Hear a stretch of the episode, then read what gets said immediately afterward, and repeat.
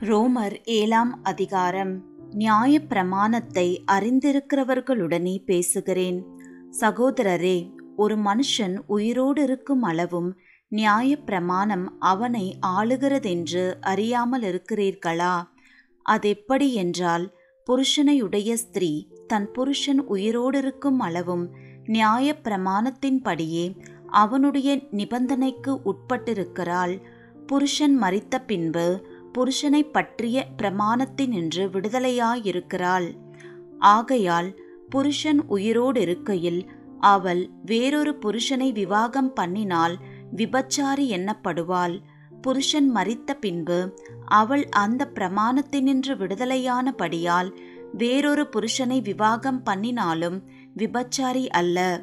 அப்படி போல என் சகோதரரே நீங்கள் மரித்தோரிலிருந்து எழுந்த கிறிஸ்து என்னும் வேறொருவருடையவர்களாகி தேவனுக்கென்று கனி கொடுக்கும்படி கிறிஸ்துவின் சரீரத்தினாலே நியாய பிரமாணத்துக்கு மறித்தவர்களானீர்கள்.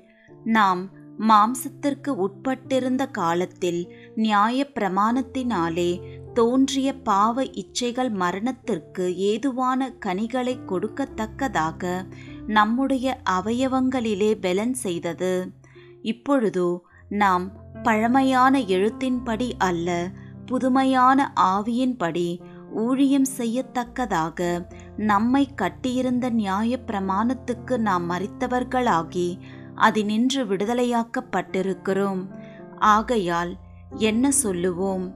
நியாய பிரமாணம் பாவமோ? அல்லவே பாவம் இன்னதென்று நியாய பிரமாணத்தினால் நான் அறிந்தேனே அன்றி மற்றபடி அறியவில்லை. இச்சையாதிருப்பாயாக என்று நியாய பிரமாணம் சொல்லாதிருந்தால் இச்சை பாவம் என்று நான் அறியாமல் இருப்பேனே பாவமானது கற்பனையினாலே சமயம் பெற்று சகலவித இச்சைகளையும் என்னில் நடப்பித்தது. நியாய பிரமாணம் இல்லாவிட்டால் பாவம் செத்ததாயிருக்குமே. முன்னே நியாய பிரமாணம் இல்லாதவனாயிருந்தபோது நான் ஜீவனுள்ளவனாயிருந்தேன். கற்பனை வந்தபோது பாவம் உயிர் கொண்டது. நான் மறித்தவனானேன். இப்படி இருக்க. ஜீவனுக்கேதுவான கற்பனையே எனக்கு மரணத்துக்கேதுவா இருக்க கண்டேன். பாவமானது கற்பனையினாலே சமயம் பெற்று என்னை வஞ்சித்து அதனாலே என்னை கொன்றது. ஆகையால் நியாயப்பிரமாணம் பரிசுத்தம் உள்ளதுதான். கற்பனையும் பரிசுத்தமாயும் நீதியாயும் நன்மையாயும் இருக்கிறது. இப்படி இருக்க நன்மையானது எனக்கு மரணமாயிற்று. அப்படி அல்ல பாவமே எனக்கு மரணமாயிற்று. பாவம் கற்பனையினாலே மிகுந்த பாவமுள்ளதாகும் படிக்கும். அது நன்மையானதைக் கொண்டு எனக்கு மரணத்தை உண்டாக்கினதினாலே பாவமாகவே விளங்கும் படிக்கும். அப்படியாயிற்று.